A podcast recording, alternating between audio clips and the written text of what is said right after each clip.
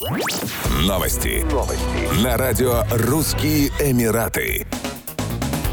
Генеральное консульство Республики Узбекистан в Дубае призвало сограждан принять участие в открытом обсуждении поправок в Конституцию страны. Ознакомиться с проектом и отправить свои пожелания узбекистанцы могут в режиме онлайн до 15 июля 2022 года, после чего законопроект вынесут на всенародный референдум. Президент Узбекистана Шавкат Мирзиёев предложил обновить основной закон страны к декабрю 2022 года. По его мнению, именно проведение референдума соответствует принципу, что единственным источником и автором Конституции является является народ. Проект закона предусматривает более 200 изменений в 64 статьи Конституции. Как сообщил Алишер Соломов, генеральный консул Республики Узбекистан в Дубае, в числе целей принятия поправок в основной закон страны стремление к открытому, справедливому и гармоничному гражданскому обществу с опорой на трехтысячелетний опыт государственности Узбекистана, а также на культурное наследие великих предков, внесших бесценный вклад в развитие мировой исламской цивилизации.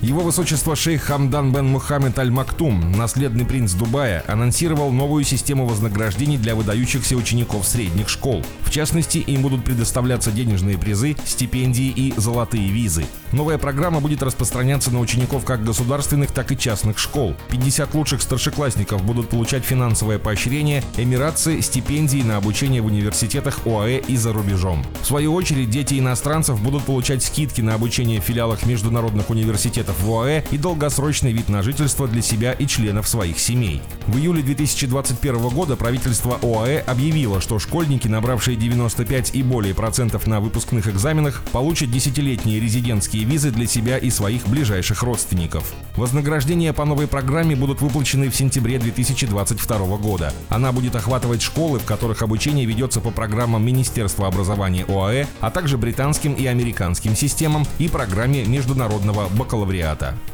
Еще больше новостей читайте на сайте RussianEmirates.com